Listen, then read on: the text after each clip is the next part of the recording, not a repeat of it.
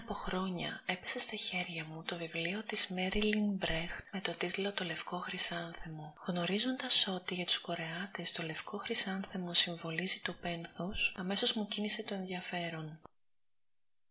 Αναφέρεται σε ένα από τα πιο ιδεχθή εγκλήματα πολέμου, αναφέρεται στις γυναίκες ανακούφισης, τις 200.000 γυναίκες θύματα μιας χαμένης αξιοπρέπειας.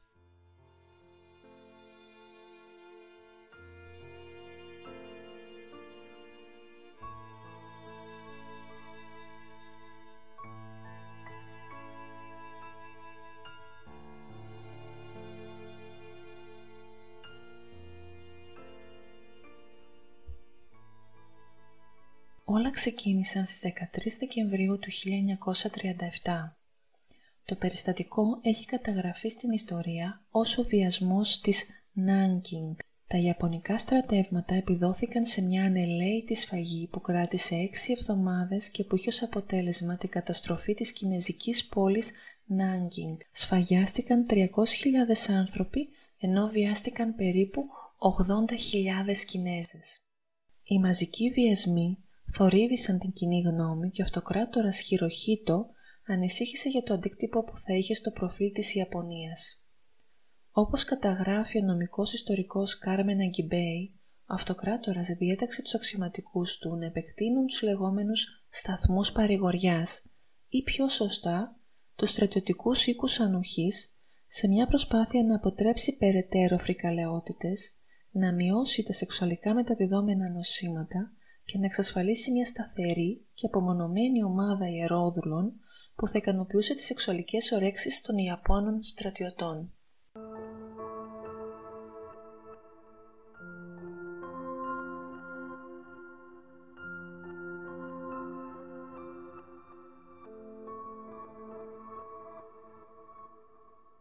Το βιβλίο επίσης Chinese Comfort Women της καθηγήτριας πανεπιστημίου Peipei Qiu ρίχνει νέο φως στη τραγωδία με τα σπαρακτικά προφίλ 12 Κινέζων γυναικών.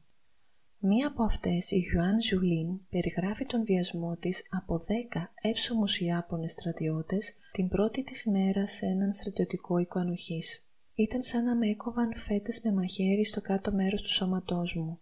Μία απόπειρα απόδρασής της είχε αποτέλεσμα το βάναυσο ξυλοδαρμό της που την άφησε με μόνιμους πονοκεφάλους. Και σαν να μην ήταν αρκετά όλα αυτά, το 1958 το Κινέζικο Δικαστήριο την καταδίκασε σε σκληρή εργασία αφού, κατά τα λεγόμενα, είχε επιλέξει να γίνει πόρνη για τους Ιάπωνες.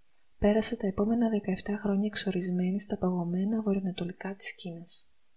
Η κυβέρνηση λοιπόν στο Τόκιο, σε συμμαχία με το ναζιστικό κράτος, ανάγκασε νεαρά κορίτσια και γυναίκες μεταξύ του 1937 και του 1945 να είναι στη διάθεση των Ιαπωνικών στρατιωτών ως αντικείμενα σεξ. Το κοινικό όνομα «Γυναίκες Ανακούφισης» υποδήλωνε ότι οι στρατιώτες θα μπορούσαν να παρηγορηθούν από τον πόλεμο, κάνοντας σεξ με γυναίκες, ακόμα και με κορίτσια που ήταν παιδιά. Μερικές ήταν μόλις 11 ετών. Τα περισσότερα από αυτά τα κορίτσια αλλά και οι γυναίκες απήχθησαν για αυτό το σκοπό από την Κίνα και την Κορέα αλλά και από άλλες κατεχόμενες χώρες όπως η Ινδονησία, η Μαλαισία ή οι Φιλιππίνες. Οι Ιάπωνες επίσης τις φώναζαν Ιανφού, ένας ευθυμισμός για τις πόρνες και Τσουχούν Ιανφού που στα Ιαπωνικά σημαίνει πόρνες που υπηρετούν στο στρατό. Η θλιβερή ιστορία των γυναικών παρηγοριά αποτελεί ένα από τα πιο ιδεχθή εγκλήματα, όπως είπαμε, που έλαβαν χώρα στην ιστορία της ανθρωπότητας. Οι γυναίκες που κακοποιήθηκαν βάναυσα, όσες κατάφεραν να επιζήσουν, βρήκαν τη δύναμη αρκετά χρόνια αργότερα να διεκδικήσουν έστω το ελάχιστο από όσα του αρπάχτηκαν βίαια. Την αξιοπρέπειά τους και την αναγνώριση του εγκλήματος εις βάρος τους από το Ιαπωνικό κράτος, καθώς και την ηθική αποζημίωσή τους, αλλά και την ηλική για μια καλύτερη ζωή. Η Ιαπωνία για πολύ καιρό δεν παραδεχόταν το έγκλημα που διέπραξε εις βάρος χιλιάδων γυναικών στα χρόνια του πολέμου. Μόλις το 1992 ζήτησε για πρώτη φορά συγνώμη, παραδεχόμενη το έγκλημα. Η Λί Γιόγκ αναφέρει «Έγινε ήδη πολύ κακό από όσα εξαναγκάστηκα να κάνω τότε, αλλά το χειρότερο είναι ότι με κατάντησαν στήρα εξαιτίας αυτής της δοκιμασίας. Πικραίνομαι όταν το σκέφτομαι αυτό, αλλά δεν θα κατηγορήσω πια τους άλλους. Αυτό που συνέβη ήταν το πεπρωμένο. Τελειώσαμε και τα σώματά μας είναι άχρηστα μετά από τόση κακοποίηση. Δεν έχει σημασία αν λαμβάνουμε αποζημίωση ή όχι. Άλλωστε τι θα μπορούσαμε να κάνουμε με τα λεφτά με τόσα λίγα χρόνια που μας απόμειναν να ζήσουμε; Το μόνο που μπορώ είναι να ευχηθώ η χώρα μου και ο λαός μου, η Κορέα δηλαδή, να ευημερούν και να κάνουν το καλύτερο, ώστε η ιστορία να μην μπορεί να επαναληφθεί ποτέ ξανά. Σύμφωνα με ιστορικούς, κατά τους Ιάπωνες το σύστημα των γυναικών παρηγοριάς βοηθούσε τους στρατιώτες να λειτουργούν με υψηλό φρόνημα στη μάχη, ενώ προστάτευε τους άμαχους πολίτες από κακοποίηση. Όμως, ο Τανάκα καταλήγοντας υποστηρίζει ότι ο βαθύτερος ψυχολογικός συλλογισμός μιας τέτοιας σεξουαλικής βίας είναι η επιθυμία των Ιαπώνων να ελέγχουν τους ανθρώπους που απικίζουν και αυτό εξηγεί γιατί τα θύματα έπαψαν σύντομα να είναι Ιαπωνέζες και ήταν κυρίως Κορεάτισες από ένα χρονικό σημείο και μετά. Επομένως, το θέμα των γυναικών παρηγοριάς είναι τόσο το σοβαρό πρόβλημα της κακοποίησης των γυναικών, όσο και το επίσης σοβαρό πρόβλημα του τρόπου με τον οποίο οι Ιάπωνες αντιλαμβάνονταν τους Κορεάτες στα βάθη του μυαλού τους που περιλαμβάνει την ανισότητα των φύλων και τον ρατσισμό. Λόγω του συνδυασμού αυτών των δύο παραγόντων διάκρισης των ανθρώπων, οι Κορεάτες υπέφεραν ακόμη περισσότερα δεινά.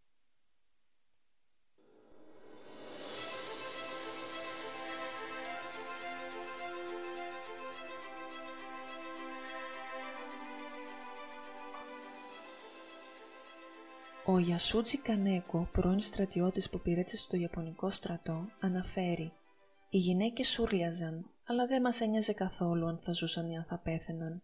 Ήμασταν οι στρατιώτες του αυτοκράτορα. Βιάζαμε χωρίς δισταγμό, είτε βρισκόμασταν στους οίκους ανοχής του στρατού, είτε στα χωριά».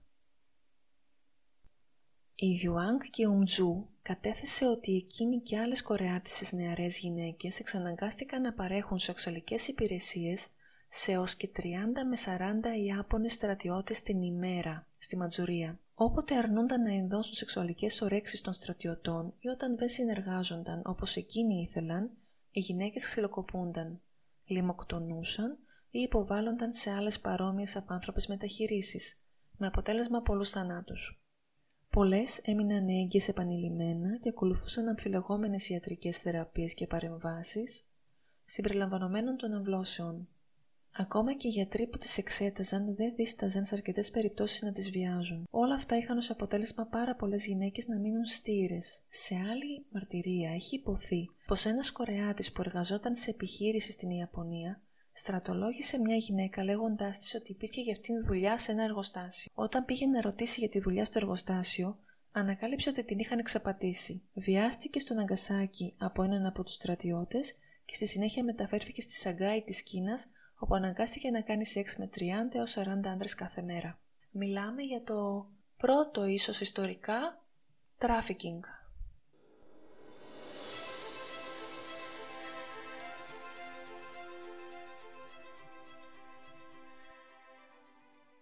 Η Κανέτα Κιμίκο μοιράστηκε την εμπειρία της σοβαρής σωματικής της κακοποίησης.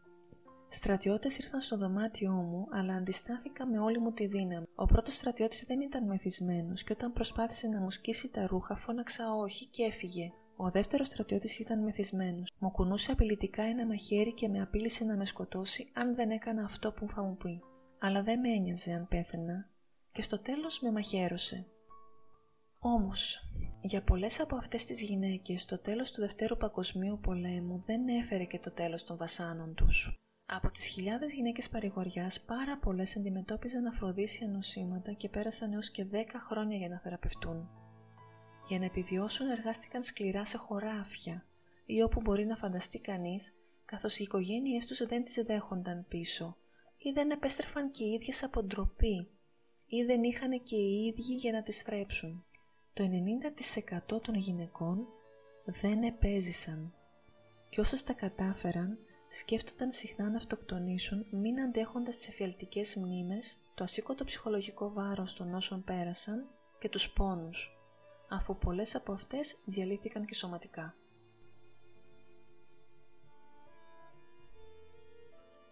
Για ολόκληρες δεκαετίες το ζήτημα των σταθμών παρηγοριάς και όσα φρικτά πέρασαν οι γυναίκες που έζησαν σε αυτούς ήταν απλώς ένα κοινό σκοτεινό μυστικό. Στη πατριαρχική κοινωνία της Κορέας το θέμα ήταν ταμπού και τα θύματα συνέχισαν να κακοποιούνται παραμένοντας στιγματισμένα και ζώντας το περιθώριο.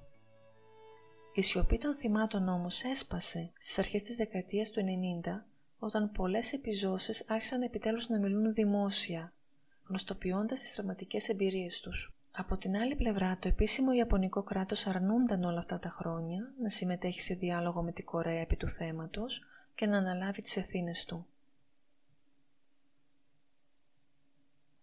Μετά τη δημοσιοποίηση του θέματος και τις ασφικτικές πιέσεις και προς την Κορεάτικη κυβέρνηση να αναλάβει και τις δικές της ευθύνες, ιδρύθηκε το 1990 στη Νότιο Κορέα το Κορεατικό Συμβούλιο για την Υπεράσπιση των Γυναικών που εξαναγκάστηκαν να ζήσουν σε καθεστώς σεξουαλικής δουλείας από τον Ιαπωνικό Αυτοκρατορικό Στρατό. Από τα πρωταρχικά αιτήματα του Συμβουλίου ήταν η αναγνώριση των γεγονότων και η παραδοχή της ενοχής από το Ιαπωνικό κράτος με επίσημη απολογία η χρηματική αποζημίωση των θυμάτων, καθώς και η ηθική αποκατάσταση της αξιοπρέπειάς τους μέσω της διδαχής των φρικαλωτήτων που τελέστηκαν εναντίον τους στα ιαπωνικά σχολικά βιβλία. Τα παραπάνω αιτήματα απορρίφθηκαν από την Ιαπωνική κυβέρνηση, η οποία δεν δέχθηκε να αποζημιώσει τα θύματα με τον ισχυρισμό ότι οι διακρατικές διαφορές Ιαπωνία-Κορέα διευθετήθηκαν μεταξύ των δύο χωρών με τη συνθήκη του 1965. Στη συγκεκριμένη συνθήκη όμως, η Ιαπωνία είχε πληρώσει αποζημίωση στη Κορέα γενικά για τα θύματα του πολέμου και όχι για τις γυναίκες παρηγοριάς αφού δεν αναγνώριζε την ύπαρξή τους. Η Ιαπωνία παρήχε στη Κορέα βοήθεια 800 εκατομμυρίων δολαρίων και πακέτο δανείων χαμηλού επιτοκίου για 10 χρόνια. Η κυβέρνηση της Νότιας Κορέας ξόδεψε τα περισσότερα χρήματα για την οικονομική ανάπτυξη, εστιάζοντας στις υποδομές και την πρόφηση της βαριάς βιομηχανίας δεν έφτασε στα θύματα του πολέμου το παραμικρό χρηματικό ποσό. Τον Δεκέμβριο του 1991, περίπου την περίοδο της 50ης επαιτίου από την επίθεση στο Pearl Harbor, τρεις νοτιοκρεάτισες κατέθεσαν μήνυση στην Ιαπωνία, ζητώντας αποζημίωση για την καταναγκαστική πορνεία. Αν και η Ιαπωνία είχε φροντίσει με το πέρας του πολέμου να καταστρέψει όλα τα έγγραφα που αποδείκνυαν την εμπλοκή της και τις λεπτομέρειες του πώς λειτουργούσε το σύστημα με τις γυναίκες παρηγοριάς, το 1992 αποκαλύφθηκαν έγγραφα που είχαν αποφυκευτεί από το 1958, τα οποία επιστράφηκαν από τα στρατεύματα των Ηνωμένων Πολιτειών και έδειχναν ότι ο στρατός είχε διαδραματίσει μεγάλο ρόλο σε λειτουργία αυτών που ονομάζονταν σταθμοί παρηγοριάς. Τα έγγραφα βρέθηκαν στη βιβλιοθήκη της Υπηρεσίας Αυτοάμυνας της Ιαπωνίας. Η Ιαπωνική κυβέρνηση παραδέχτηκε ότι ο αυτοκρατορικός Ιαπωνικός στρατός είχε αναγκάσει δεκάδες χιλιάδες Κορεάτισες να κάνουν σεξ με Ιάπωνες στρατιώτες. Στις 14 Ιανουαρίου του 1992, επικεφαλής εκπρόσωπος της Ιαπωνικής κυβέρνησης, Κοίτσι Κάτο, απίθυνε μια επίσημη συγνώμη λέγοντας «Δεν μπορούμε να αρνηθούμε ότι ο πρώην Ιαπωνικός στρατός έπαιξε ρόλο στην απαγωγή και κράτηση των κοριτσιών παρηγοριάς και θα θέλαμε να εκφράσουμε τη συγνώμη μας και τη συντριβή». Στις 28 Απριλίου του 1998 το Ιαπωνικό Δικαστήριο αποφάσισε ότι η κυβέρνηση πρέπει να αποζημιώσει τις γυναίκες και τους επιδίκασε 2.300 δολάρια που ισοδυναμεί με 3.650 δολάρια περίπου στις μέρες μας. Το 2006 ωστόσο και μετά την ανάληψη της εξουσίας από τον Πρωθυπουργό Σίνσο Άμπε, η Ιαπωνία άλλαξε την πολιτική της πάνω στο συγκεκριμένο ζήτημα και ουσιαστικά ήταν σαν να πήρε πίσω τη γνώμη της. Το 2017 κυκλοφόρησε στο YouTube ένα βίντεο ντοκουμέντο.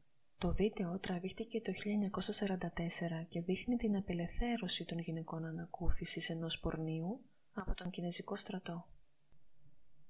Η Γιάννο Χέρν που πέθανε πρόσφατα στα 96 της ήταν μία από τις λίγες Ευρωπαίες που κατέληξαν να εργάζονται ως σκλάβες του σεξ κάτω από τον Ιαπωνικό ζυγό αποφάσισε να αποκαλύψει δημόσια όλα όσα υπέστη όταν είδε μια εκπομπή αφιερωμένη σε τρεις Κορεάτισες που είχαν ανάλογη μοίρα.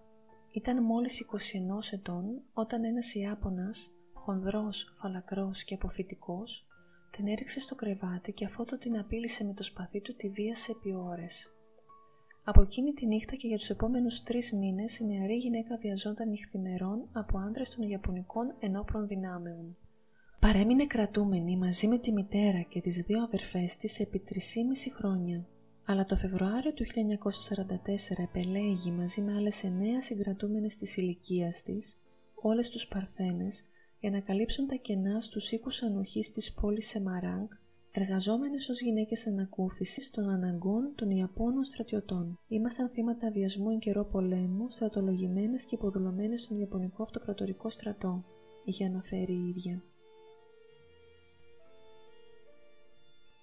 Οι Ιάπωνες δεν θα άκουγαν τις γυναίκες από την Κιωρέα, αλλά αν άρχισαν να μιλούν οι γυναίκες από την Ευρώπη λέγοντας μισό λεπτό δεν κακοποίησατε μόνο Ασιάτισες, κακοποίησατε και Ευρωπαίες. Ήμουν σίγουρη πως θα καθόντουσαν να μας ακούσουν, όπως και έγινε, είχε αναφέρει τότε η ίδια. Έκασε λοιπόν και έγραψε σε ένα τετράδιο τα βιώματά της, τα οποία παρέδωσε στη συνέχεια σε μία από τις δυο κόρες της. Το 1994, δύο χρόνια μετά την αποκάλυψη του μαρτυρίου που έζησε, εκδόθηκε το 50 χρόνια σιωπής. Ένα αυτοβιογραφικό έργο στις σελίδες του οποίου η Γιάννο Χέρν περιέγραψε λεπτομερώς όλα όσα υπέστη, αλλά και το πώς η τραυματική αυτή εμπειρία τη σημάδεψε για την υπόλοιπη ζωή της. Λόγω της ανίποτης κακοποίησης που υπέστη η Γιάν δεν μπόρεσε να απολαύσει ποτέ τον σαρκικό έρωτα. Είχε επίσης φοβερή απέχθεια για τα λουλούδια, επειδή οι Ιάπωνες δεν τις αποκαλούσαν με το πραγματικά ονόματά τους, αλλά τις φώναζαν με ονόματα λουλουδιών, ενώ φοβόταν το σκοτάδι αλλά και το ίδιο της το κρεβάτι. Έντονη δυσφορία της προκαλούσαν και όλοι οι γιατροί, γιατί ο γιατρός που την εξέταζε στον οίκο ανοχής τη βίαζε και εκείνος κάθε φορά που την επισκεπτόταν για να την εξετάσει, ενώπιον μάλιστα πλήθους άλλων ανδρών. Δεν μπορούσε επίσης να συλλάβει λόγω των εσωτερικών κακώσεων που υπέστη από τους αλλεπάλληλου βιασμούς. Κατάφερε ωστόσο έπειτα από ηχείρηση στην οποία υποβλήθηκε να αποκτήσει τελικά δύο κόρες, και στη συνέχεια να γίνει γιαγιά και μετά από χρόνια και προγιαγιά. Και διαβάζοντας και η ίδια την ε, αυτοβιογραφία της, αρκετά σκληρή, έπεσα σε μία παράγραφο η οποία μετάραξε με συγκίνηση αλλά κρύβει απίστευτη αλήθεια. Αναφέρει λοιπόν «Αυτή η συγνώμη δεν έχει έρθει ποτέ για μένα. Είμαι πολύ μεγάλη. Το έχουμε ακούσει όλοι. Αυτά παθαίνουν οι γυναίκες στους πολέμους. Ο βιασμός εντάσσεται στο πλαίσιο του πολέμου. Ο σανοπόλεμος να τον καθιστά αποδεκτό.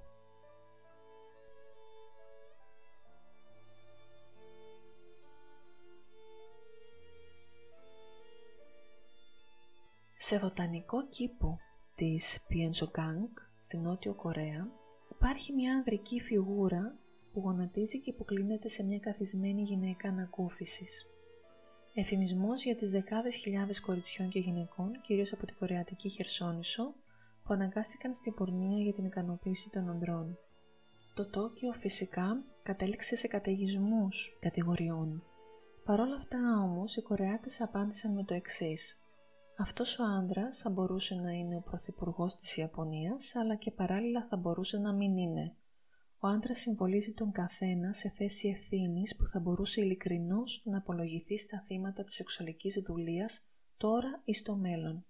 Θα μπορούσε να είναι ακόμη και ο πατέρας του κοριτσιού. Γι' αυτό λοιπόν και τα γάλματα αυτά, τα δύο, ονομάστηκαν αιώνια εξηλαίωση.